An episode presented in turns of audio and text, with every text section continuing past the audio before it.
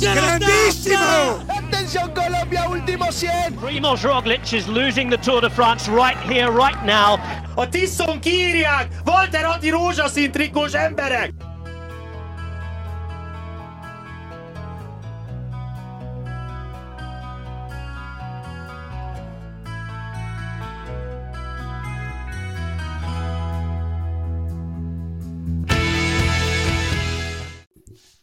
Sziasztok, újra itt van a Sonka Szeretődő Podcast.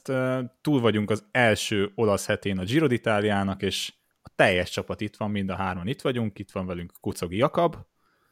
Sziasztok! És Kapás Bendegúz is. Sziasztok!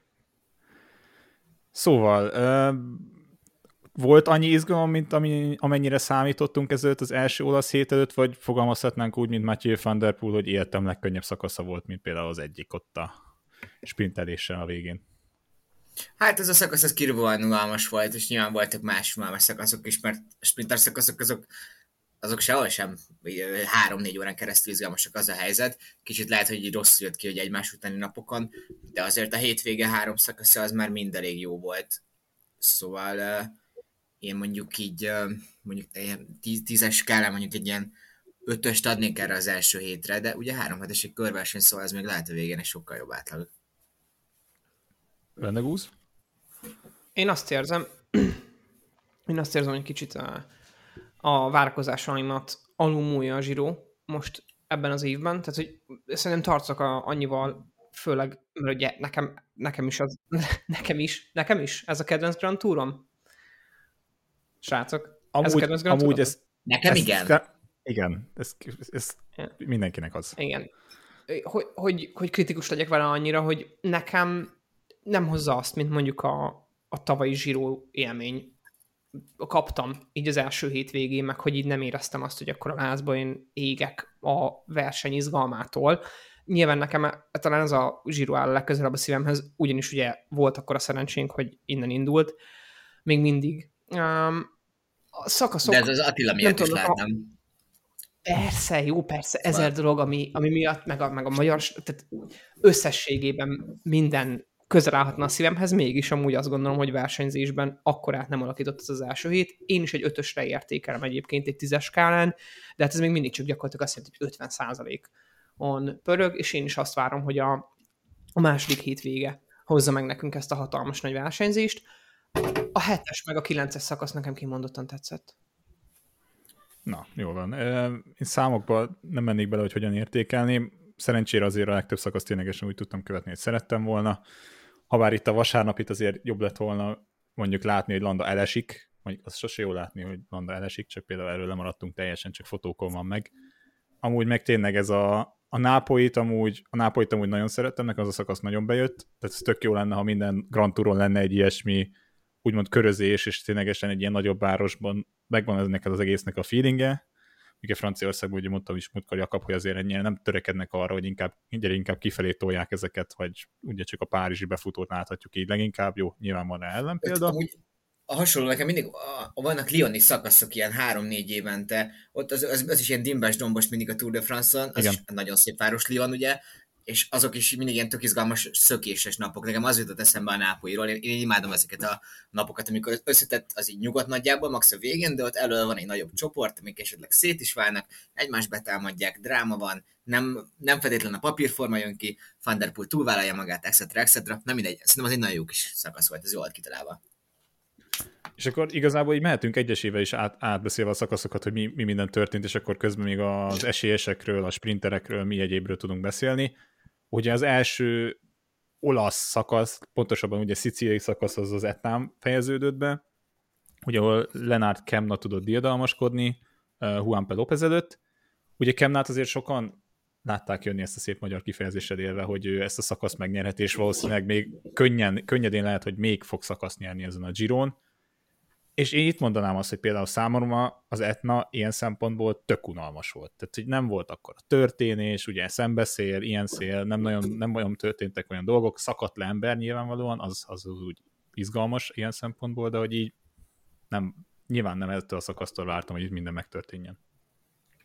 Amúgy azt kéne megnézni, hogy az Etna egyszer, hogyha nem az első hét legelején lenne, mert hogy az elmúlt Igen. alkalmak alkalmával mindig ez a négy-öt, nem tudom, ilyesmi szinte volt, és lehet, hogy úgy lehetne egy jó szakasz is. Tudjuk, hogy van más hátráltató körülmény is, de amúgy is lehetett látni már akkor is ott, amit a Blockhouse-on, hogy kik azok, akik erősek így nagyjából, még hozzájuk, vagy az a csoport kicsit re- redukálódott azóta. Kár erről a szakaszról beszélni igazából, mert hogy így nem nagyon történt semmi, nem volt így izgalmas csapatmunka sem, még az Ineos sem ment annyit, mint mondjuk a Blockhouse-on. Erről majd különben a Blockhouse-on talán túl sokat is mentek végül is. Igen, nem volt meglepetés. Nibali érdekes, hogy most mi történt vele vasárnap, és mi történt az Etnán vele. Amúgy az magyar közvetítésben mindig azt mondják, hogy Nibali ott nagyon elszállt az Etnán. Ez nem igaz, mert hamar leszakadt ugyan, de tök jól mentette végül is a mentetőt azon a napon, és nem került akkor hátrányba. De ott azért lehet, hogy sokan azért voltak gyengébbek, mert az első ilyen hegy volt, főleg ilyen uh, három nap magyarországi amerikázás után, és egy pihenőnap után ott azért lehet, hogy valakiknek rosszabbul esett, mint amilyen erőállapotban vannak, vagy lesznek a következő hetekben, következő szakaszokon. Ezt ugye láttuk azért több esetben is, és főleg Nibali ugye nyilván erre a legjobb példa. Azért mondom, hogy az, ez a szakasz ebből a szempontból tényleg, tehát hogy nem nagyon történt semmi, hogy az Ineosztól várhatók esetleg egy kicsit nagyobb vezetés van, ugye Sivakov hamar kiderült, majd Ricsi Port is, hogy hát Ricsi Port lesz az utolsó ember, az szinte biztos, és Sivakov lesz az, aki nagyon sokat fog a hegyen dolgozni, de hogy így ott nem nagyon történt igazából semmi. Bendegúz, hogy esetleg még valami hozzáfűzni való, vagy ugorhatunk Arno Demára.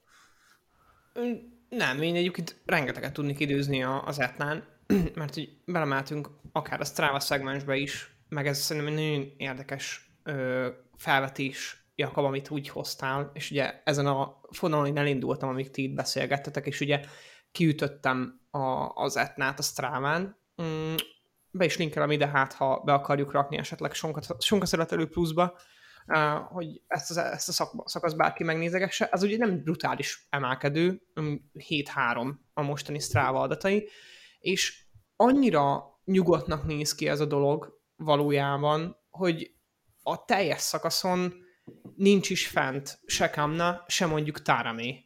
Pedig Táramének van sztrávája, és ő azt nagyon aktívan is használja. Érdemes egyébként őt követni. Caruso ugye az első, egy ilyen viszonylag nyugodt teljesítéssel, 17,8 km per órával mászta meg ezt a 17,48 vagy 48 kilométeres szakaszt. Úgyhogy ez egy szuper nyugodt nap volt. Persze ott biztos, hogy jó helyeken kezdett el fájni, meg gondolom a végén lobbant be, ezért nem nincs hatással az egész szakaszra, vagy az egész szegmensre a teljesítés, bár azért ott még elő, együtt volt a mezőny. Nekem a legmegedőbb dolog az Etnán, az még mindig Tármé volt. Olyan Juan Pelopez amúgy nekem szívmelengető látni, persze én szeretem a trekket is, úgyhogy abban nincs semmi, meg amúgy tök jó volt Jakabnak a Kamna tipje, mert amúgy marha erős volt, és vagy kinek, kinek a tipje volt? Skip. Én, itt, én itt az a... Fürdőzzek a rival de nem én voltam. Mindig, uh, mind, ha van alkalmatok, mindig, mindig arassátok le másokba vérjét. Jó, mondjuk Kemnát bemondtuk amúgy a legelején, hogy a csapatoknál, hogy az érő szakaszokra rámehet majd. Ez kivételesen az én tippem volt. Amúgy Caruso az nem lehet, vagy, vagy Caruso-t akartál mondani, hogy Caruso ezt amúgy letekerte valamikor, de ő nem ez most egy, tekerte lehet. Ez egy áprilisi teljesítés. Ja, azért ezt kérdezem. Jó, igen. áprilisi teljesítés, tehát, hogy totál, totál irreleváns, hogy nem is most tekerte, nyilván, nem, nem is ez, a, ez az a, ő a kom, de nem is most tekerte. Szóval, hogy nekem az volt a furcsa benne, hogy Tárami amúgy megfőtt. Szerintem szakaszra akart ő is rámenni. Én egy kicsit így általánosan erősebbnek gondoltam őt, de azért ez így hm, valósan pozícionálja az ő jelenlegi szintjét a szezon ezen szakaszában, jelentsen ez bármit is, majd meglátjuk, nem tudom, szeptemberben, amikor róla beszélgetünk, meg, a, meg az év ívégéről beszélgetünk. Mm, nekem ez volt érdekes. Az meg biztos, hogy egyébként Kamna meg Juan Pelopez, ő tuti egy, összebeszéltek, hogy így mennek, és akkor segítenek egymásnak, és biztos, hogy Kamna is tudta, hogy Juan Pei lehet a, a rózsaszín, ő meg Áviát egy szakaszt én látom. mondjuk- Ugye ez ott érdekes volt, mert ott ugye volt egy beszélgetés, amire mindenki azt gondolta, hogy akkor igen, most megbeszélték a leosztást, de hogy azért De- de... ő sprintelni próbált, akárhogy is nézzük a De végén. be, elszúrta a hajtűkanyart. Túl, tehát satuzott konkrétan. Hát oké, okay, csak hogy szerintem úgy fordult rá, hogy ő le akarta volna durrantani. Igen, Kennát. ez lett volna. Szerintem is. Amúgy Tehát, hogy ő, ő rohadtul ö, felmondta a dílt. Lehet, hogy Juan Farop ez nem egy jó ember, az El Patron végül is, hiszen ö, Beszél, beszélünk majd erről, igen. Igen, majd Igen, a blockhouse szakaszra kitérünk. Hát csak röviden, az, hogy mindegy. Majd. Akkor most is elmondhatjuk, hogy a blockhouse szakaszon ő ment, a hegylábánál konkrétan telébe verte egy kulacsal.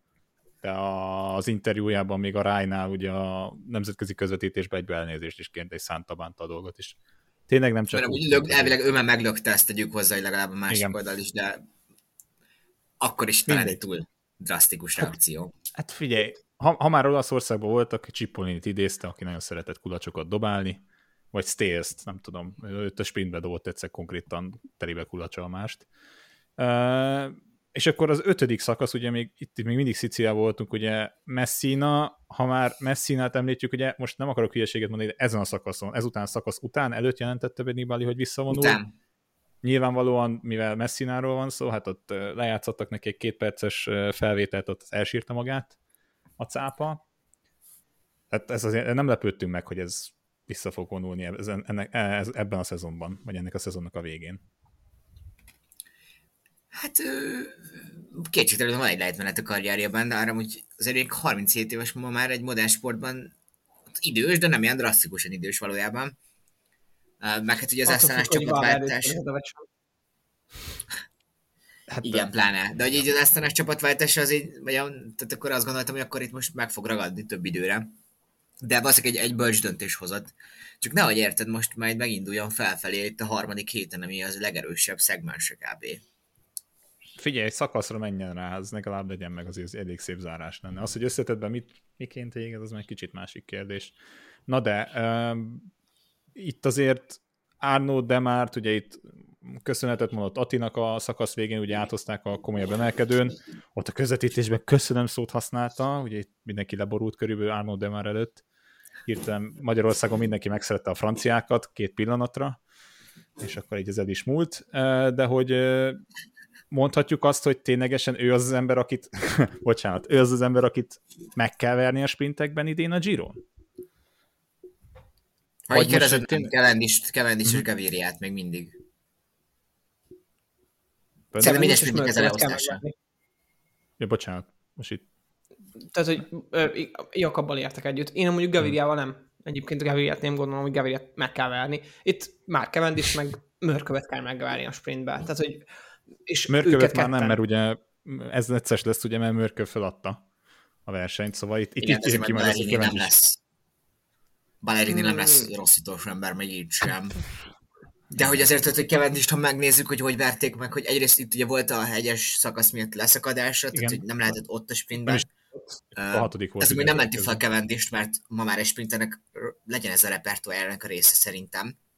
Elég egyértelműen, hogy tudjon hát Mhm. nem is egyre menni, de ilyen szakaszokon ott lenni a, a többiekkel. A másik szakaszon meg ugye, jól emlékszem, akkor Csimolát gyakorlatilag hát ilyen, ilyen nem tudom, tehát ilyen, ilyen nem, billi, nem billiardgolyót akartam, bowling golyóként így gyakorlatilag kiütötte Mörkövött a, a felvezetésből, és akkor Cavendishnek mindent újra kellett értékelnie. Szóval még mindig Igen, Cavendish szerintem alapvetően. Ez egy nagyon furcsa sprint volt az a hatodik, ugye amit te mondtál, hogy Csimoláj, akkor utána Gaviria eléggé fér, félreértette egymást a DSM-esekkel, és Gavirát utána hátra is sorolták. Az az ötti szakaszon a Kolnágót szitta, itt pedig a DSM-eseket Igen. Mm, és ott itt is elmondhatjuk, hogy azért, hogy teljesen egyértelműen Gaviria volt édes. Tehát olyan helyre akart bemenni, ami nem létezett. Tehát konkrétan majd, nem tudom, lehet ezt is betesszük a csoportba, de szerintem a képen látható volt Twitteren megtalálható, hogy két de most, hogy elmenni. a Demárnak az utolsó győzelmét, amikor ott UN-nél ott keresztbe vágott, amikor kikerült mindenkit, ő is végül is azért eléggé lehetett, volt ott egy ilyen kis hangya sznyirész, de hogy nem több. Azt viszont gyönyörűen ad, egészen addig a pillanatig, tehát hogy tényleg rohadt messziről jött, nem volt meg igazán az a felvezetése, és ténylegesen konkrétan kikerült mindenkit, és úgy tudott nyerni, és az utolsó, tényleg ez a, hát ha már ezt a szót használtad, hogy hangyaposzni, akkor pont annyival is nyert. És, és itt az volt rendes a legjobb dem. Igen, mondjad, bocs, igen, ez volt a legjobb demár. Ez a legjobb demár sprintet, amit valaha láttam tőle, hogy ott tényleg nagy sprintereket vert, meg nagyjából így ilyen ö, fair leosztásban, vagy fair körülmények között is. Ő ott a legerősebb volt. Mondom, ezt úgy is mondom, hogy Mörkövet ki, kirakták, emiatt Kevin is kicsit hosszabbat nyitott. De hogy meg, tehát hogy Demárnak se volt az jó Garnierinek, meg az egész, egész FDG vonat annyira azért nem jó valójában. Ugye erről is lehet beszélni, mert ők a, voltak betegségek, nem nagyon versenyeztek együtt idén, mert mindig valahogy közbe jöttek Szóval nem zseniális az FDG vonat, hanem de már most egy jó sprinternek tűnik 20 után ismét. És a 20-as Giro ott az egy gyengébb mezőny volt, azt gondoltuk, hogy ennyi, de hogy most így erős. Van egy ilyen fixa idám egyébként, hogy Ati hallgat minket, a főleg az ilyen szakaszokat esetleg visszahallgatja, és így őben mag, megfogalmaz magában egy szuverén, őszinte és független véleményt, amit senki másnak nem mondhat el, és ő tudja, hogy mi a fasz folyik a csapaton belül, hogyha már próbáltátok elkerülni ezt a szót, akkor én megpróbálom explicite használni. Én azon, én úgy gondolom erről a szakaszra, amikor ránézek, hogy itt nem a felvezetés számított. Itt az számított leginkább, hogy a hegyen, ami a szakasz közepén volt, hogyha ránézünk a profilra, mennyi erőt költesz el, és mennyi erőt tudsz megnyerni. És aki azt gondolja, hogy mert nem tudom én, mm, és meg akartam hirtelen mondani, hogy 50 meg, hogy 85 km, vagy mit tudom én, kicsit több még, 90 km a teljesen regenerálódsz egy ilyen hegy után, az téved, mert ugye ez majdnem 2000 méter emelkedés. Úgyhogy abban volt nagyon-nagyon fontos az FDG, hogy nem csak egy elfogadható felvezetést tudott nyújtani, hanem a hegyen úgy, tudja, úgy tudták egyébként Demárt átkísérni, hogy ő ott minimális energiát kellett csak egyrészt elkölcsön, másrészt de már nem a legjobb sprinter, de jobb hegyi menő, mint Gaviria. És egyik, egyik sem jó hegyi menő, de, de már egy kicsit jobb általános roller, mint a többi sprinter egyébként, aki most itt van. Vitatkozhatnánk, hogy Nizzolóval egyébként hogy állnak párban, mondjuk, de hogy ennek az összessége teheti ki azt, hogy egy ilyen szakaszon van neki esélye elvenni a sprintet, mert a hegyen kicsit relatíve kevesebb befortot kellett tegyen, és a csapata is olyan, hogy így könnyebben kíséri át egy hegyen, mint mondjuk egy klasszikus sprinter vonatot, ahol nem tudom, Cavendish ér amúgy a blockhouse-on csak azért aggódnak, hogy a Wolf Pack őt körbe tudja zárni, és éppen megjöjjön. Hm. Ez, egy Ez jó volt, abszolút. Akkor hát, hatodik minden... szakasz. Na, hetedik már, hát már ugrunk. Igen, mert most, most, most, most nem mondja a hatodikat, mert amikor a Igen. nagy kikerülés volt, ez a Sky az az a hatodik befutó volt, a hegyes az pedig az ötödik, de hogy ez minden esetre vonatkozik mindkét szakaszra. Megfejtés. Meg igen, ez a keresztbe beszéltünk itt, összemostuk a Jakab a két, két szakasz.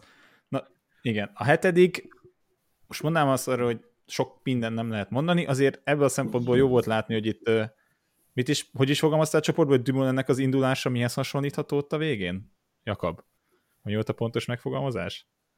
Ez várj, nem, NB1-es példa volt, vagy valamilyen focis példa? Igen, vagy focis egy... példa volt, de egy ilyen, nem tudom tényleg. Mint, hogy nekem olyan az emelkedés, Nincs semmilyen szinte a... ritmusváltása, tehát hogy így drámaian nem tudott semmit sem reagálni. Tehát, hogy.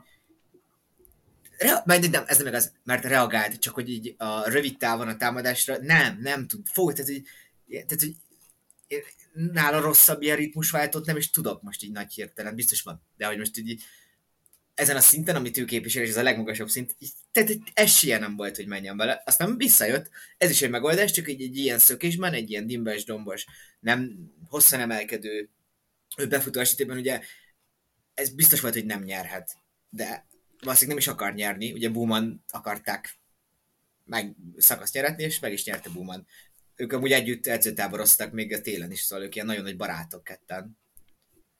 Na, ez jó volt látni, Ugye ez ténylegesen... Ja, bocs, mondjad. Mondjad, Bence, mond, mond, mond, mond. Most mondja. Én csak azt, erre a hasonlatot akartam mondani, hogy tényleg az indulásodnak olyan, mint az emelkedés, olyan az emelkedése, mint nekem, mint a Kossuth szobornak. Tehát, hogy így körülbelül úgy indul el ilyen szempontból. Esélytelen. És nem visszaért, szóval ez jó volt látni, és majd ez így végül is jónak tűnik, hogy majd nyerjen egy szakaszt valamikor. Jumbo kiszállít az összetetből. Egyértelmű.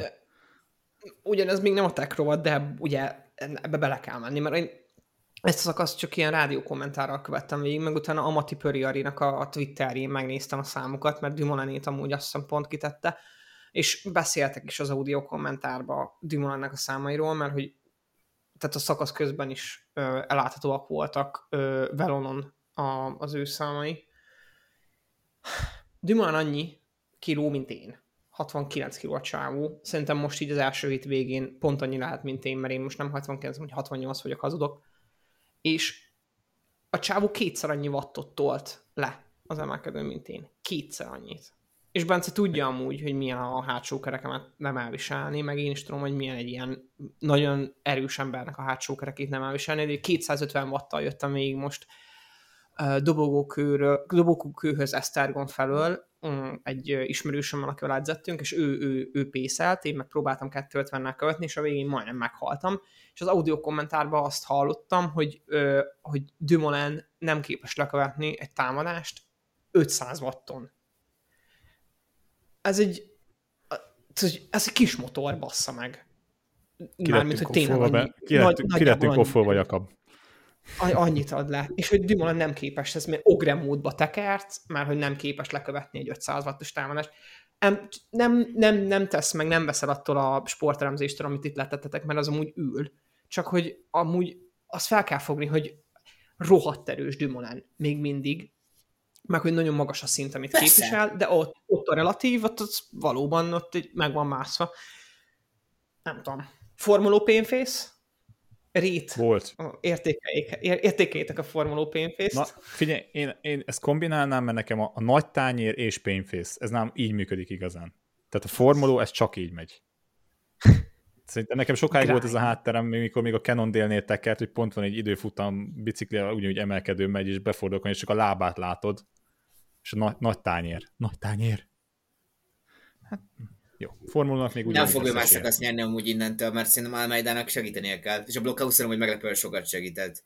Nagyon jól ment amúgy ott azon a szakaszon, de azt utána is úgyis ki is térünk rá. És amúgy, ha most tovább lépünk a nyolcadikra, és itt egy kicsit Girmá irányába mennék el, a nyolc szakaszból ő az öt szakaszon volt a top 5-ben, azonban egyszer sem tudott nyerni, ami ez egyáltalán nem egy ténylegesen nem lebecsülendő, nem így akarok e- erre kitérni, viszont talán a rutin, meg itt az egész, tehát pont talán a leginkább a nápolyi szakaszon jött az ki, hogy túlságosan is nem segített be Fanderpoolnak, és ugye azt hiszem, hogy volt is egy ilyen holland cikk, hogy Fanderpool csak ilyen síró, röhögős emojival reagált arra, amit uh, Girmály mondott a szakasz után.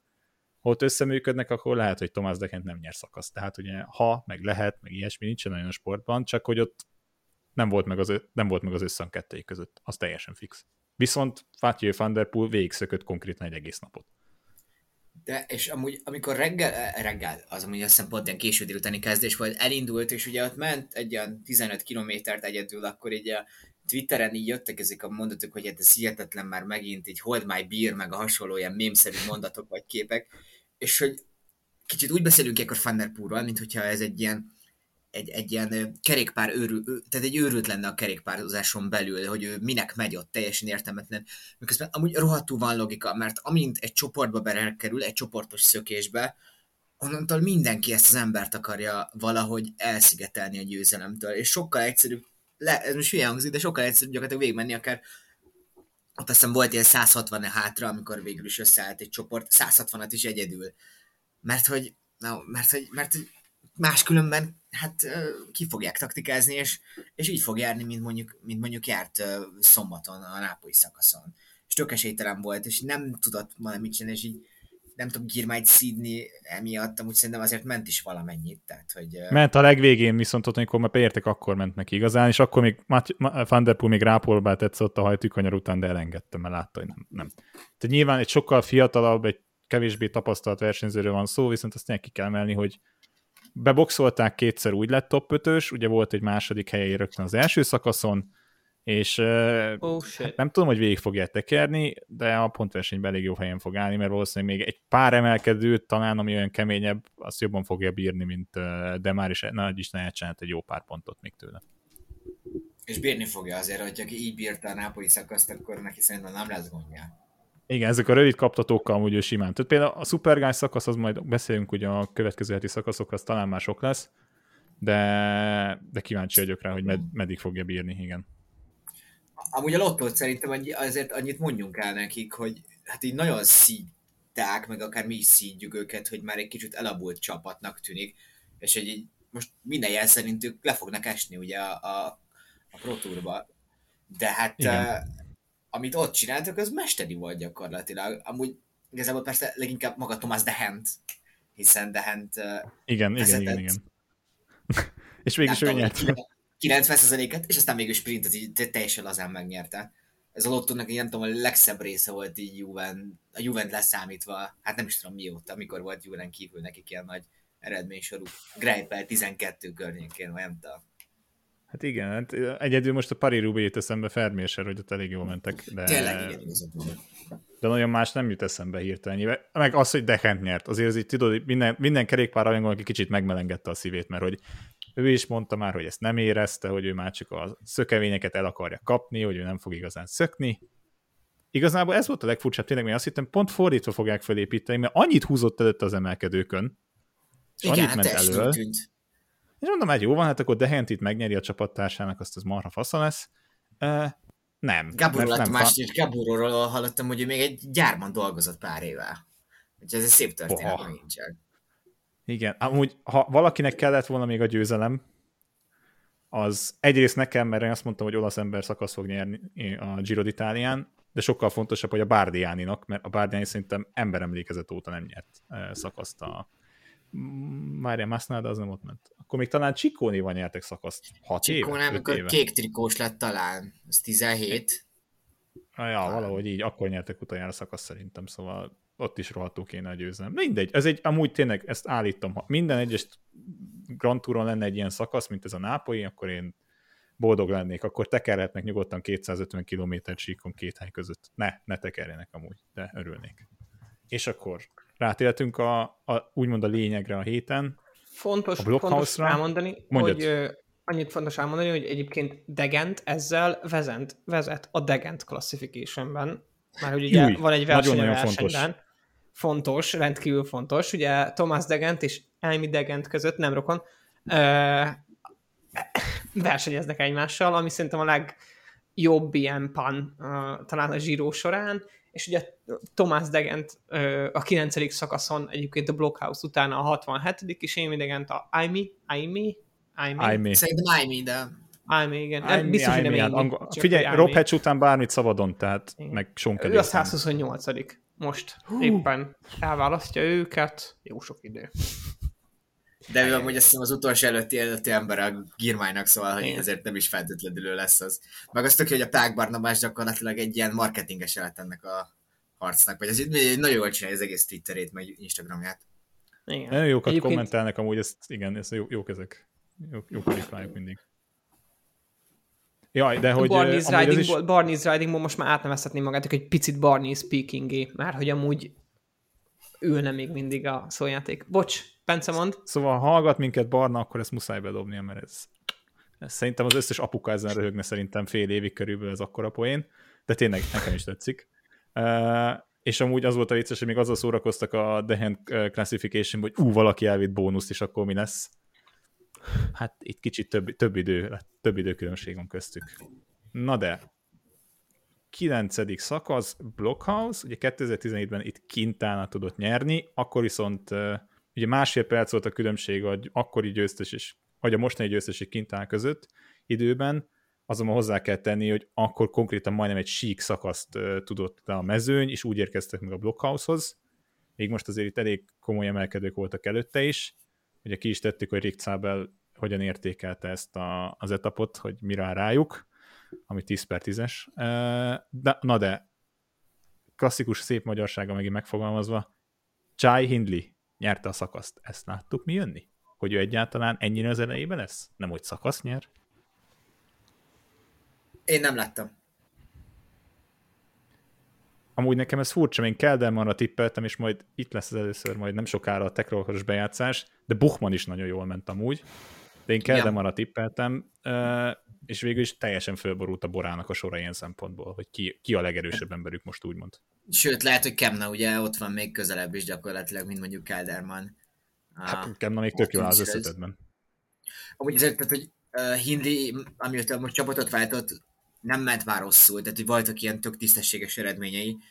az, hogy itt lesz, és hogy szakasz nyerhet, és, és hogy arról beszélünk, hogy megint ott lehet az összetetben, azt nem láttam jönni.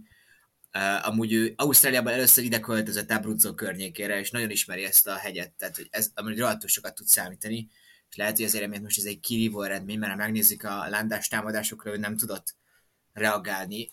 Ami nagyon fura volt az, hogyha magáról Hinderről beszélünk, az a sprint. Ahogy őt választott és sprintet, hogy nem tudom, most nem néztem meg, hogy ez hány száz méter volt, de hogy egy, hegy, egy hegyi szakaszon a sprint az, az, az három méter gyakorlatilag, vagy nem tudom, tehát egy nagyon rövid szokott lenni. Ez meg egy, nem tudom, egy 300 méteres nyitás volt. Ez gyakorlatilag azzal nyert, hogy, hogy ott az 300. méternél volt két kerékpár előnye, és az valahogy kitartott a legvégéig. Mm, médiumnak tartanám magamat, hogyha azt mondtam volna, vagy azt mondanám most ilyen nagyon ilyen kézenfekvő módon, hogy persze én ezt láttam jönni, de azért azt látni kell, hogy Hinley Fú, amúgy nem fogom erőltetni ezt a Strava masszírozást, ígérem, csak még most az egyszer. De ez nem tök jó. Én, én nyugodtan, nyugodtan, nyugodtan. Szóval a Hinley, a Com, a Stelvion, és hogy a Stelvio meg a Blockhouse alapvetően hasonlít egymáshoz. Tehát a Stelvio is egy... nem? Igen, a hosszú a különbség. Aztán ö, a Blockhouse rövidebb, de amúgy a, a Blockhouse sem egy pusztulatos emelkedő. Tehát, hogy nem egy ilyen, nem egy mortiroló, ami ilyen, mit tudom én, az, ami, ami, ami végig fal, hanem a, a Blockhouse meg a Stelvio abban hasonlít nagyon egymást, hogy van egy ilyen eléggé ilyen most már azt mondtam, hogy dobogókő vagy pilismarót profilja, tehát amúgy átlagos egy ilyen 6-7 százalékos a cucc, és Hinley amúgy ott is nagyon jót hozott, és itt is nagyon jó, itt is nagyon jól viselte, viseli ezt a fajta profilt, ide is költözött, mm, a Borának meg újra kell gondolnia a Bora szágán utáni életét, és meg kell találni, hogy ki köré szervezi fel ezt a csapatot. Vagy valamilyen ilyen általános csapat feelinget meg kell találni. Szerintem Hinley amúgy egy alkalmas arc lenne ehhez, és azt azért gondolom leginkább, mert hogy ilyen kerékpárosokra, mint emberekre is tekintek, és így Hinley amúgy a nyilatkozásaiból, meg mit tudom én, hogy amúgy engedte azt is, hogy a zsíró után is oda dugunk egy orra az orra alá egy kamerát. Szerintem nekem szimpatikus. De persze nem lehet csak szimpátia alapján csapatot szervezni. Nem így működik a sport. Nem csak a csapatot, hanem a következő kettő hetet is ki kéne találni, mert ja. amúgy ebben a csapatban, ebben a hegyi sorban potensen megvan az, hogy akár nem, nem, az Ineostan nem jobb, de hogy így a második legerősebb hegyi csapat legyen, és bizonyos esetekben dominálhassa a szakaszokat. Csak ehhez kéne döntéseket hozni. Nem tudni most, hogy Kálderman ő mennyire lesz innentől kezdve használható, Kemnának innentől akkor el kéne mondani, hogy fiam, te most nyertél szakaszt, többet nem szökhetsz, már pedig Kemna nyilván ezért van itt, nem azért, hogy segítsen, és hát Bukmannak is, hát uh, még talán nem kell egyből segítővé tenni, de azért tisztázni a szerepet. Ha megfordítom, akkor azt mondani, hogy Bukman és Hindley ketten, ketten tudnak így egy ilyen uh, kétfaktoros veszélyt is nyújtani a többieknek. Szerintem nagyon-nagyon igazad van, Jakab. Borzasztó, elképesztően egyetértek veled. Itt egy ilyen hatalmas, elképesztő DS munkára van szükség, és ahhoz, hogy négy emberből egyik sem mondja azt, hogy hogy, hogy dugjátok fel, én elmentem magamnak, és akkor ez innentől kezdve az én versenyem, és amúgy ez az én szerződésem, meg az én életem, meg az én karrierem, és én az magamért fogok küzdeni ö, nem látom a borában, hogy valaha úgy működött volna. Amikor ott volt a Team Sagan, akkor a Team Sagan működött úgy, hogy Saganért tudtak feladni a saját önös dolgaikból dolgokat. Ebben a borában, ebben a pillanatban nem látom azt, hogy itt a, nem tudom, a Band of Brothers újra szerveződne, és ilyen ezer százalékos bedobással tudják azt mondani, hogy Kelderman elengedi, Kamna elengedi, Buchman elengedi, és mind, nem tudom, Hinlier fognak küzdeni mert ő a legjobb. És amúgy még azt sem tudnám mondani, hogy ha ez történik, akkor helyes döntés. Mert nem tudom azt mondani, hogy Hinley a legjobb négyőjük közül. Azt tudom mondani, hogy eszméletlen paritás van négyőjük közül, és hogyha együtt tudnának dolgozni, akkor elképesztő, veszély jelent, elképesztő veszélyt jelenthetnének bárki GC ö, pontjaira, GC helyezésére. Hát Ez egy jó mondat volt, hogy a Szegán csapat működött együtt, és nem a Bora volt sikeres igazából. Ez jó megvilágítás. Ja. És amúgy ez valahol szomorú, meg valahol tök, tök vidám dolog is, csak hogy így, így egész csapatot így nem fogsz tudni vezetni. Másrészt amúgy Szerintem maga a Hindi és Kelderman között is érdekes lehet a viszony, hogy visszaemlékszünk a két évvel ezelőtti Giro-ra, hogy ott is nagyon-nagyon meg volt a törés, és nem véletlenül ment el végül Kelderman a DSM-ből, és ment a Borához. Most megkapta még egyszer Hindlit, most megint nagyon szarabb, szarabb helyzetben van. Azra mindjárt kitérünk, hogy olyan szarabb helyzetben, vagy ő mit mondott, hogy miért van szar helyzetben. Azonban egy embert szeretnék kiemelni. Gian Martin nagy sunyogóba megjött egy perc, 8 másodperc hátrányjal, ugye ott a szökésnek köszönhetően az az előtt... Az előtti? Na igen, a Nápoly szakaszon ő ott volt Fanderkulékkal. És ahhoz képest, hogy így meg tudott jönni, ott elég sok munkát beletett, hozzáteszem, ha nincs ha, mondom még egyszer, de hogy így tényleg, hogy 30-40 másodperccel kevesebb, akkor most rózsaszín trikóban van. De, Viszont, ez, de igen, legnagyobb meglepetés volt szerintem, hogy ezután a szökés után, amiből beletette igen. így, ott van, meccsben van. És bár talán azért szokott jókat menni a harmadik hét felé is. Nem, ez, ezért is mondom, mert ugye ugye Pejo Bilbao, azt se láttuk, most nekem, nekem nincs meg pontos, hogy hol esettem, ő is valami eszméletlenül nagyot esett, meg konkrétan az egész bal oldaláról lejött minden, vele együtt jöttek meg, és kicsit én Bilbaot minimálisan elősebbnek éreztem Landánál, de Landa nagyon-nagyon jól ment, de hát természetesen nem lenne Landa, ha nem esett volna az előtte levő lejtmenetben. Nem történt vele semmi gond, vagy legalábbis reméljük, hogy ez így is marad és versenyben lesz, de úgy érezzük, hogy három, ez a, nem három esélyes ez a Giro még messze, ezért nehéz, elég nehéz lenne kijelenteni, de hogy abból, hogy ott ténylegesen a Blockhouse-on Carapaz volt az, aki indított, Bardéról nem is beszéltünk, aki tök jól tette végig a kereket, és, és Landa, ez a három lehet leginkább, vagy azért itt még mások is labdába rukatnak? Vagy ezt még korai kell kijelenteni? Szerintem Almeida ott van még az én, én fejemben. Aki mindig visszajön. Aki kiestem, kiestem, srácok, hány percnél járunk pontosan? 36. 36. Uh-huh. Király lesz ez a podcast? Nem, Bence, nem. Ö, minden, minden ismerősömnek, aki kicsit is érte a kerékpársporthoz, el kellett magyarázzam, hogy rendkívül nagy különbség van a között, hogy meghalt és haldoklik. Tehát, hogy ez, ez egy hatalmas különbség, és a kicsit haldoklik és nagyot, nagyon haldoklik között a kerékpársportban még nagyobb különbség van, és Almeida ott van. És ahogy itt végigjött, az megmutatta, hogy mekkora különbség van nála a kicsit is nagyon haldoklik között. És emiatt nem zárhatott ki, hogy ő bizony ott van, bizony ott van vele formuló, azt a csapatot tudják irányítani, az a csapat teljesíthet, konzisztens, mindent tudnak, robotok úgy is néznek ki. Az, az, hogy is volt segített még. Igen. Ez az. Hogy is volt a megfogalmazás? Az adók, a halál és az, hogy Almeida mindig visszajön? Így van. Valami ilyesmi volt még.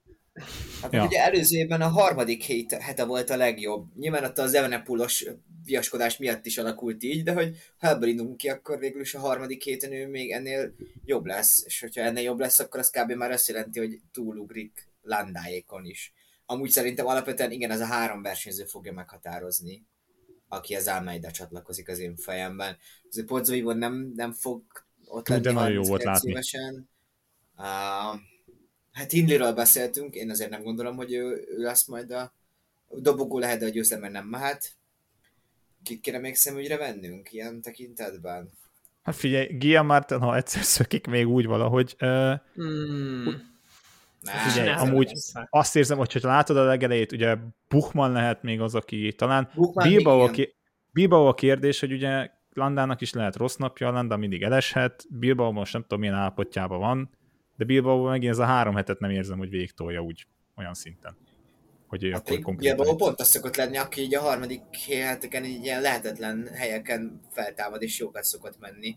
Amúgy itt a Landánál, hogy őt a negatív dolgot emelet ki, már pedig az, hogy, De hogy visszajött. ha azt nézzük, makulátlanul visszajött, és ahogy Mikel nem mozgott a Blockhouse-on, a szenzációs volt, ilyen, ilyen, ilyen kicsit ilyen provokatív volt, ilyen bimasz, hogy így viselkedett, így törölt mindent, nézett jobbra-balra, gyakorlatilag meg így miért odaszólhatott volna a, a vetétársinak, hogy de szép ez a, ez a táj itt Abruzzóban, vagy, tehát én, nekem nagyon tetszett a stílusa, ez a, ez egy kicsit köcsög stílus, vagy nem tudom, tehát ez egy ilyen lesipuskás csatár módjára, akit így nem szeretsz, nem ilyennek akarod nevelni a fiadat, de hogy így királynézni, ahogy, ahogy ezt a versenyt lefolytatja.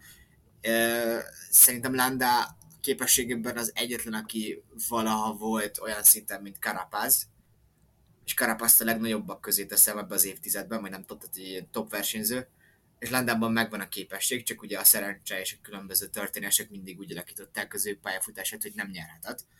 De Landában, Landa egy potens Grand Tour győztes. Uh, Roman Bardet szerintem nem annyira. Mm. Na ja, hát Én csak kíváncsi ezzel leszek. nem értek Ny- egyet. nyerhet, nyerhet, csak még mo- ne, nem annyira. És tehát, hogy ócra én is egyébként inkább landára raknám. Uh, én arra, azon gondolkozom, hogy kimerem jelenteni, mert hogy sem, semmi nem múlik rajta, hogy kijelentsem, kéne, ha kijelentem meg, ha nem is, hogy Bárdi, ha jól van fejben, akkor nem top 10, hanem top 5, sőt, nagyon komoly dobogó esélyes. Hogyha ő jól van fejben végig. Most pedig úgy néz ki. És az a Persze. helyzet, hogy a- min, az a helyzet, hogy mióta ezt ő mantrázza magának, meg mióta megjelentek róla azok a nagyon nem tudom, hogy milyen szavakkal illessem ezt a fotósorozatot, ami megjelent róla, de hogyha akar valaki, akkor googlizzon rá, hogy milyen fotósorozat meg jött ki róla, meg milyen interjúk készültek. Ö, De mi, van Kávé. pucér, vagy mi, vagy valami? nem, nem, nem, nem, csak tudod, tehát, hogy van az olasz meg a francia fotósorozatok között az a különbség, hogy az olaszok jól néznek ki, és hogy amikor Gannáról kijöttek ezek a bőrcsek is kávézós, nem tudom, itt-ott ülős képek, akkor ugye mindenki rájött, hogy azért Ganna, hát ő azért, nem tudom, olasz, és hogy van egy ilyen rendkívül penetráns stílusérzéke, és Bárdi is adott egy interjút, egy ilyen mély interjút, amihez jött egy, nem tudom, egy tíz fotós fotószett, és ott meg látszik, hogy a csávó francia, és ő a francia stílust gondolja el a magáénak. Nem annyira vizuálisan vonzó, mint Ganna.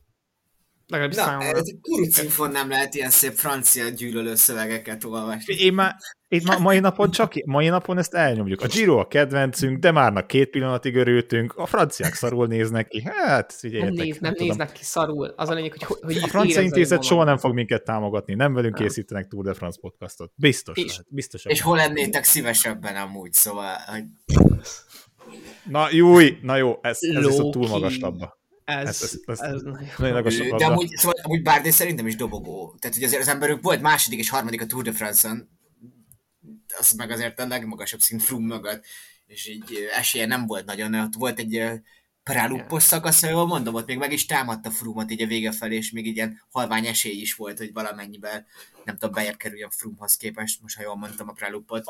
Amikor harmadik lett, akkor több esélye volt, mert nagyon szoros volt Uránnal, vele, meg Frummal. Tehát ott Igen, igen, meg Landa is. Igen, igen, igen, igen. Landa. Közel volt a Az Marseille micsoda túr időfutamnál. volt. Az micsoda túr volt. És még Marseille is fejeződött be az a szakasz. Na jó, szeretjük a franciákat. Szóval... A, amiről szerintem még érdemes beszélni, hogy meg az Ineosnak a tegnapi teljesít, a vasárnapi teljesítménye, hogy én nem teljesen értettem, hogy most itt mi történik. Fullon mentek Szivakovval, fullon mentek Porttal. Ugye Szivakov már az Etnán sokat kapott, Port viszont nem kapott, ha jól mondom, az Etnán. Mm-mm, Tehát, hogy lehetett végén meg. volna csinálni uh, egy kétkapitányos módszert, már pedig ha Richie Port, én úgy látom, hogy egy erőállapotban, ha nem az Ineosban lenne, hanem egy, egy másik csapatban kapitányként lenne, akkor ő ott lenne a legerősebbek között. És így, hogy Portot hát előre küldték, és ami a csövön kifért, minden energiát el kellett égetni, és sokat kapott, így feladták ezt az esélyt, hogy két kapitány legyen.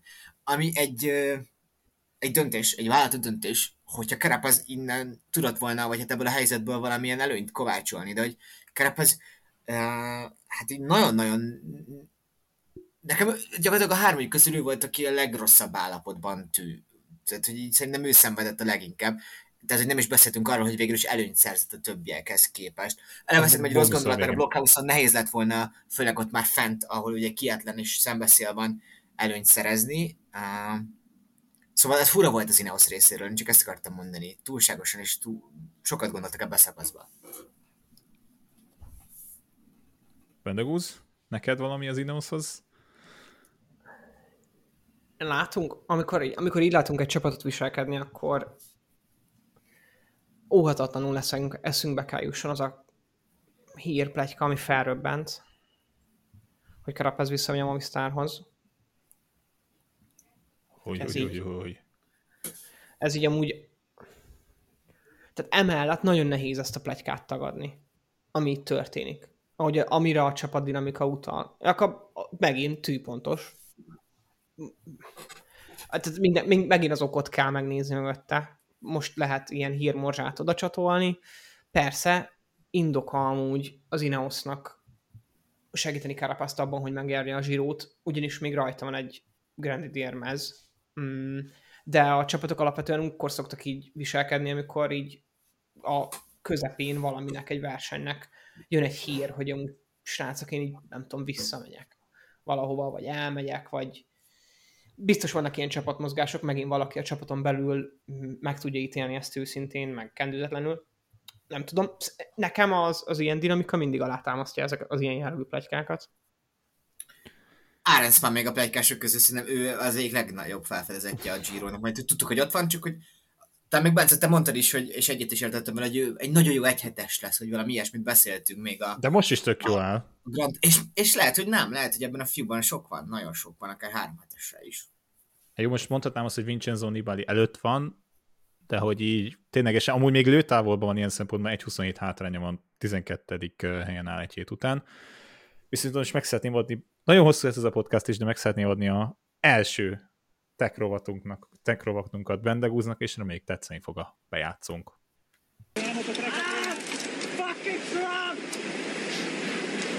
Um, igen, gondolom arról akarsz beszélni, hogy Kelderman mit művelt itt ezen a szakaszon, és hogy milyen most azt akarod, hogy törje ítéletet a tárcsafékek felett, igaz? Ő azt mondta, azt mondta, hogy a tárcsafék miatt is bukott ennyi időt ezen a szakaszon. Hát maradjunk annyi, hogy nem csak ő mondja. Ugye igazából, ami történt, újból Sonka pluszba megtalálhatjátok az angol Value News-os cikket, előbb-utóbb, hogyha kirakom, ugye itt az történt valójában, hogy Keldermannak azt hiszem kétszer kellett került cserélni ezen a szakaszon, lefele eltört egy küllője. És a küllő amúgy azért repett el, valószínűsíthető, mert hogy túl sok hő hatás érte, és ilyenkor elpattan. Ugye Kelderman sem egy nehéz versenyző alapvetően, és hogy hát örök vita ez a disk versus rim, tehát a, a, a tárcsafék versus a felni féknek a, a mindenkori jelentősége is, hát akkor lenne ez a tech rovat jó, ha sokkal beszédesebb lenne, meg sokkal mélyebben tudnánk belemenni, de hogy a tárcsafék az szerintem is egy iparági nyomás, amit nem feltétlenül támaszt alá a kihasználtsága ennek a cuccnak a, a mezőnyben, és erről egy csomó árulkodójá van. Ugye egyrészt az ilyen dolgok is, amikor egy profi nem szólhatja le az equipmentet. Tehát ilyen nincs, olyan nincs, hogy egy profi azt mondja a saját cuccaira, hogy szar. És azt sem mondhatja, Gaviria. hogy... Gaviria. Gaviria néha mondja, és akkor nyilván utána hatalmas tapasztásokat is kap. De akkor gondoljunk bele például abba, hogy hogy hogy állhat ez az egész, amikor Froome kritizálja a tárcsafékeket YouTube-on, ugye volt egy ilyen videó is fent, vagy mondjuk meg lehet kérdezni Hugo Hofstadtert is, csak ő is valószínűleg elég elfogult tud lenni a, a negatív irányba. Hiszen a legbeszédesebb, amit én amúgy is ki akartam rakni, hogy Pogacsár a Tirénon télen. Egy rendkívül veszélyes szakaszon, ahol amúgy nyert, meg beszéltünk arról is külön. Azon a Tirino szakaszon, ahol nagyon elment, felniféket használt. És hogy ezek a dolgok, amik bebizonyítják, és neki nyilván megengedik, mert hogy Tadej sok versenyzőnek mondod azt, hogy te a tudod hova, hogy izé off equipmentet akarsz használni, de hogy Pogacsának nem mondod azt, amikor Pogacsár azt kéri, hogy de, most hidd el, hogy le fogod nekem menni azt a kónágút, ami nincs fenn a tárcsafék, és bizony én azzal fogok menni. És az ilyen helyzetek is ezt indokolják, ugye van egy ilyen van egy ilyen cucc, amit mi átlag biciklisek nem nagyon tudunk érezni, mert hogy mi nem használjuk úgy ilyen nagyon limiten a felszerelésünket, mint egy profi használja, ugye nyilván nekünk mást is jelent a saját kerékpárunk egy csomó esetben, de amikor ilyen sebességgel ereszkedsz lefele, meg mászol felfele, akkor számolnod kell azzal, hogy olyan, olyan hőhatás éri a cuccot, mind a felnit, mind a, vagy mind a tárcsaféket, mind a tárcsafék környezetét, hogy az ilyen foghatatlan lesz. És nyilván a hőhatás tágítja az anyagot, ez egyébként is egy nagyon szűk tér, átkerülhet a hő az egész kerekedre, és az utána pattanhat. és aki azt gondolja, ilyen naívan, hogy amit a profiknak adnak, az a cucc, az ugyanaz, amit te megveszel a boltba, az egész egyszerűen tévedésben él, ugyanis amikor főleg a boráról beszélünk, vagy amúgy bárkiről beszélünk, aki Giant-et vagy Specit használ, és az gyakorlatilag mindenki a mezőnyben a Giant a legnagyobb gyártó, tehát aki nyilván a Cube-ok is Giantek, a Giantek is Giantek, amúgy a Speci is Giant, de a Speci meg a Giant meg egy csomó gyártó, igazából az összes gyártó, senki nem engedheti meg, hogy preszt is veszítsen, és amúgy összetörjön valami a versenyző alatt. És ez emiatt jönnek azok, hogy nyilván egy profinak, Szegánnak a váza máshogy van felkarbonozva, mint az én vázam, vagy bárkinek a váza, aki egy s használ, ugyanis az nem törhet el. Az nem törhet el szágán alatt, mert akkor onnantól kezdve a speciának a számai esnek, és az onnantól kezdve nem csak a rider safety, amire amúgy mindenki tesz magasról, hanem onnantól kezdve az business veszti is a világ legnagyobb kerékpárgyártóinak. Viszont néha belefutnak ilyenekbe, mint Keldermannal is történhetett. Most csak sohajtani tudok bele a mikrofonba. Nem tudom, hogy lehetne ezt megoldani jól esetleg hadni kéne az embereknek, hogy olyan felszerelést használjanak, amit akarnak, nem olyat, ami, amire rá vannak kényszerítve, meg a pi- amire a piac rá kényszeríti őket, és akkor nem lennének ilyen esetek. Sokkal biztonságosabb lenne a kerékpárverseny. De hogy... Nekem az a véleményem. Én, én, nagyon naív vagyok, és nagyon keveset tudok erről, de ez nem olyan, hogy egy, hát, hát hogy tízezerből egy mindig mindenből, mindenből lehet rossz gyakorlatilag, nem? Tehát, hogy akár felniféknél is lehet, nem, nem tudom most milyen hibá lehet a felniféknél, de hogy ott is lehetne pont azt az egy uh, csomagot kifognia mondjuk Keldermannak, ami, ami pont el, tönkre megy valami miatt. Vagy szóval egy, a nagy számok törvényében benne van egy hiba, nem? És hogy lehet, hogy nem kell amiatt feltétlenül uh, pálcát, pálcát törni a, a, tár, a tárcsafék felett. Egyébként ultimate jó, hogy ebbe belekérdezel, mert valószínűleg amúgy erről van szó. Tehát ez megint, ez totál erről van szó, tízezerből egy, és megint uh, én is, meg bárki jogtalanul tör, felett, tör egy technik, technológia felett egy pálcát el, de hogy azért a, a tárcsafékek bevezetésével, és amúgy valóban ilyen jövő technika amúgy a tárcsafék, ott tartunk, hogy, hogy azért a meghibásodások, hogyha az egész adathalmazt nézed, akkor valójában magasabb a meghibásodási arány, mint a most kiforrott felni fékek esetében. Na most hozzá kell tenni, hogy ez egy 69, 60 alja és 60 teteje közötti versenyzőnél áll. Azért, ha én is egy ilyen 70 kilós, 70 kiló feletti egynapos versenyző lennék, ú, nem akarnék felni féket. És mit tudom én, a, felni, a karbon felni fékekkel, azért aki még nem ment karbon felni fékkel, nedves környezetben, annak én mondom, hogy mondjuk az első négy másodpercben, ahogy meghúzod a fékkarjaidat, nem fékezel. Ugyanúgy mész tovább, ugyanazt a, ugyanazt a vertikális erőt érzed, így mész, vagy vektorális erőt érzed, így mész előre, ugyanúgy, és négy, négy másodperc után kezd el fékezni a cucc. Tehát ott tudni kell használni amúgy a kerékpárt. Inkább arról van itt szó, hogy a, amit Froome is elmondott, azt lehet megismételni, hogy maga a technológia komplettsége nincs olyan szinten, hogy megbízható legyen annyira, mint egy olyan technika, aminél egyébként a tárcsafékrendszerek jobbak, a hosszú távon is jobbak lesznek, csak a felnifék technika már nagyon-nagyon megbízható, mert hogy nagyon sok ideje volt a kerékpársportnak ezt tényleg a falig vinni. De Nagyjából ennyit tudok róla mondani elég komoly elsőtek rohatra. Azt mondta, hogy nem tudod bőven meg kifejteni. Szerintem sikerült, szóval lesznek ilyen visszatérőtek rohatok, lehet ennél hosszabbak is, majd ö, meglátjuk, de ja, úgyhogy azért ez egy első rohadnak. Maradjunk annyi, hogy jó volt, és egy fontos kérdést beszéltünk meg. Hát nem tudom, hogyha van valami specifikus tech kérdés, ami, ami nem tudom, érdekel titeket, akkor nyugodtan tegyétek fel. Sonki pluszba, és akkor kifejtjük.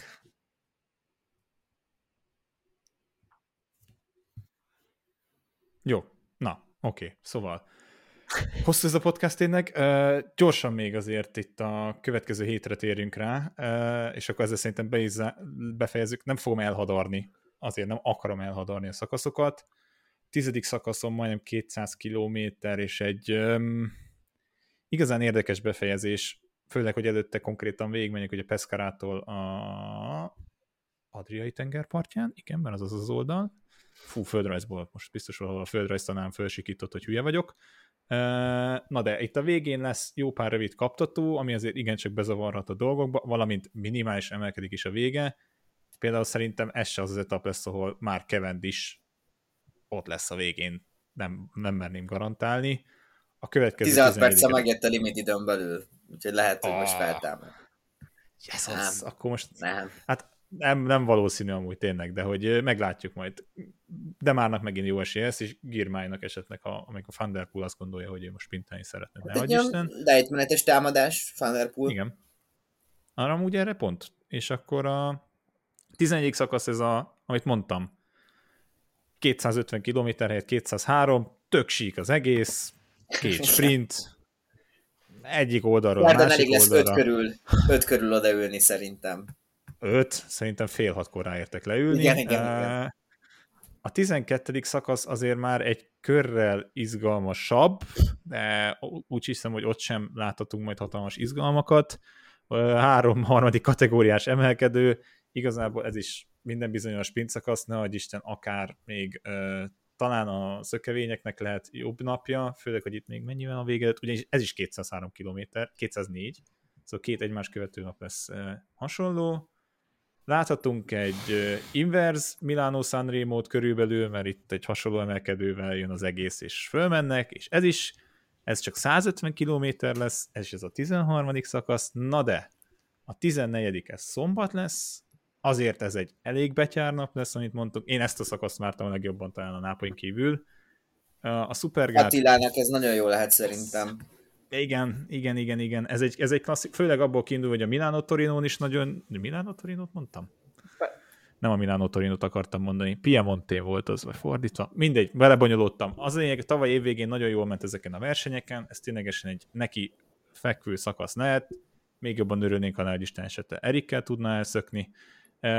Itt a végén négy második kategóriás emelkedő, ugye egy körpályára érkeznek majd meg, és a végén lesz egy kategorizálatlan emelkedő, és lejtmenet után érkeznek meg a finishbe itt, majdnem azt mondtam, hogy Tokió, de Torino környékén, és ugye a Supergát látni fogjuk, az egyik, hát az egyik leghíresebb emelkedő itt talán a környéken, és itt megint az a kérdés, hogy picit hasonló a nápolyi etaphoz, hogy mennyit vállalnak be a versenyzők, a nápoly azért ennél könnyebb volt. Tehát az se volt egy egyszerű szakasz, de ennél könnyebb volt, viszont itt sokat lehet bukni már, meg hogy mennyit mernek bevállalni, ez egy tényleg nagyon nagy kérdés lesz, uh-huh. mert a ez 15. Szombat. Igen, és 15. szakaszon vasárnapon hegyi befutó, nem a világ legkeményebb emelkedője lesz, előtte azért két, inkább itt az a probléma, hogy nagyon hosszú emelkedőket fognak mászni, ugye lesz itt egy e, e, két első kategóriás, majd egy második kategóriás, lesz az utolsó, az lesz ugye befutó, a Konye nevű emelkedő, a két első kategóriás 12 km és majdnem 7 százalék, a Veronye pedig 14 km és 7,1 százalék, és akkor itt ugye lesz a végén egy, egy igazán elnyújtott 22 kilométeres 4,3 százalékos emelkedő. A vége az konkrétan az utolsó nem tudom hány kilométer az igazából 2-3 százalék körül mozog. Itt a valószínűleg az előtte levő emelkedőkön már láthatunk próbálkozásokat nem tudom, nem tudom, mit várják. Szökés lehet szerintem ez is inkább. Igen, hát az, inkább ez itt főleg, hogy nem olyan kemény a vége, és akár még haza is érhetnek a szökevények, tehát hogy... Nagyon jó lenne Attilának belemenni valamelyikben, nem amiatt, mert hogy ezeket kéne megnyerni, hanem hogy egy kicsit, nem tudom, így ráedzen a, az utolsó hétre, ahol így leginkább bízhatunk benne, hogy el tud menni valamelyik nap. Igen, és akkor ugye az már, az, a 16. etap már nem ide tartozik, ugye ott lesz egy újabb szőnap, és akkor ott már egy... Áprika. Hát, talán rövidebb podcastban beszélünk arról, hogy mik lesznek. Azért nem baj, ha néha hosszabbra nyújtjuk, reméljük így is meg fogjátok hallgatni, főleg, hogy felavattuk a tech. Ah, na hát, ezt láttátok, hát nem láttátok sajnos, belekacsintott benne Gúz itt a videó kamerába, úgyhogy legalább nagyon örült neki, és mi is. Um, egy dolgot szeretnék tőletek kérni, ki fogja vezetni a Giro d'Italiát a 15. szakasz után? Ja. Záró kérdésnek. Mit kapok, ha bemondom azt, hogy Juan Pelopez? Tőlem? Mert nem lehetetlen. Figyelj. Bár bárkitől... Én a torinói szakaszon meg fog főni. A legjobb lenne azt mondanátok, hogy a diákitelemet kifizetitek. Jakab, én amúgy de... nagyon szívesen fogadnék veled, de hogy vágjátok, hogy kétszer fogadtam, úgyhogy én kétszer fogadtam, De és egymá- én soha, De figyelj, nem tipmix, máim, ez egymás között van, az bízom. más. Srácok, én nem, ezt nem csinálom meg. Nem fogadok el. Nem, nem fogadok. És azt mondom, hogy hamarabb fölmész a dobókőre, mint én abban a fogadásban, srácban? Hogy az? Hogy az? Igen. Na, Uh, tessék, elgondolkozni. Áneida. Na, látod. Na, ez egy jó tipp. Én, én Landát mondok. Te Juan Pelopez, Juan Pelopeznél maradsz? Hát figyelj, tehát, hogy érted, az, a reális a, a 14 vagy 15. szakaszon kaphat, a többint szerintem nem fog kapni. És Juan Pelopez egy tök jó hegyi menő, tehát hogy ez is nem olyan nagy hegyek. A torinói szakaszon, hogyha nagyon elkezdik támadni egymást, akkor talán, és amúgy meg is, hogyha jobban megnézem, amúgy inkább látom azt, hogy a 14. szakaszon próbálnak egymást jobban támadni az összetett menők. A 15. szakasz az bármennyire is első kategóriások is 80 km belül vannak ezek. Az így annyira nehéz a vége, és ilyen elnyújtott, hogy szerintem kevésbé lehet majd különbséget kialakítani. Uh, van esély Ámáidára azért, főleg, hogy ő egy jó sprinter. Nem rossz sprinter. Na jó. Úgyhogy pont most járunk az óránál. Úgy akartam befejezni, hogy a mafiózósokan pont egy óránál félbehagyjuk a mondatot, de ezt, ezt így pont elbuktuk pár másodperccel. Bízunk benne, hogy végighallgatjátok az egészet, nem vágjuk félbe a mondatot, és jövő héten ugyanúgy jelentkezünk, és nézzétek a Girot. Azoknál a szakaszoknál ráértek 5, fél hatkor bekapcsolni majd csak a tévét, mert tényleg nem fog nagyon történni semmi, kivéve ha a Landa szerencsétlen módon nem esik el, de éneket nem Na. is mondtam ezt. Ezt felejtsük Na. el. Ezt felejtsük el. Szia. Na, úgyhogy sziasztok! Sziasztok!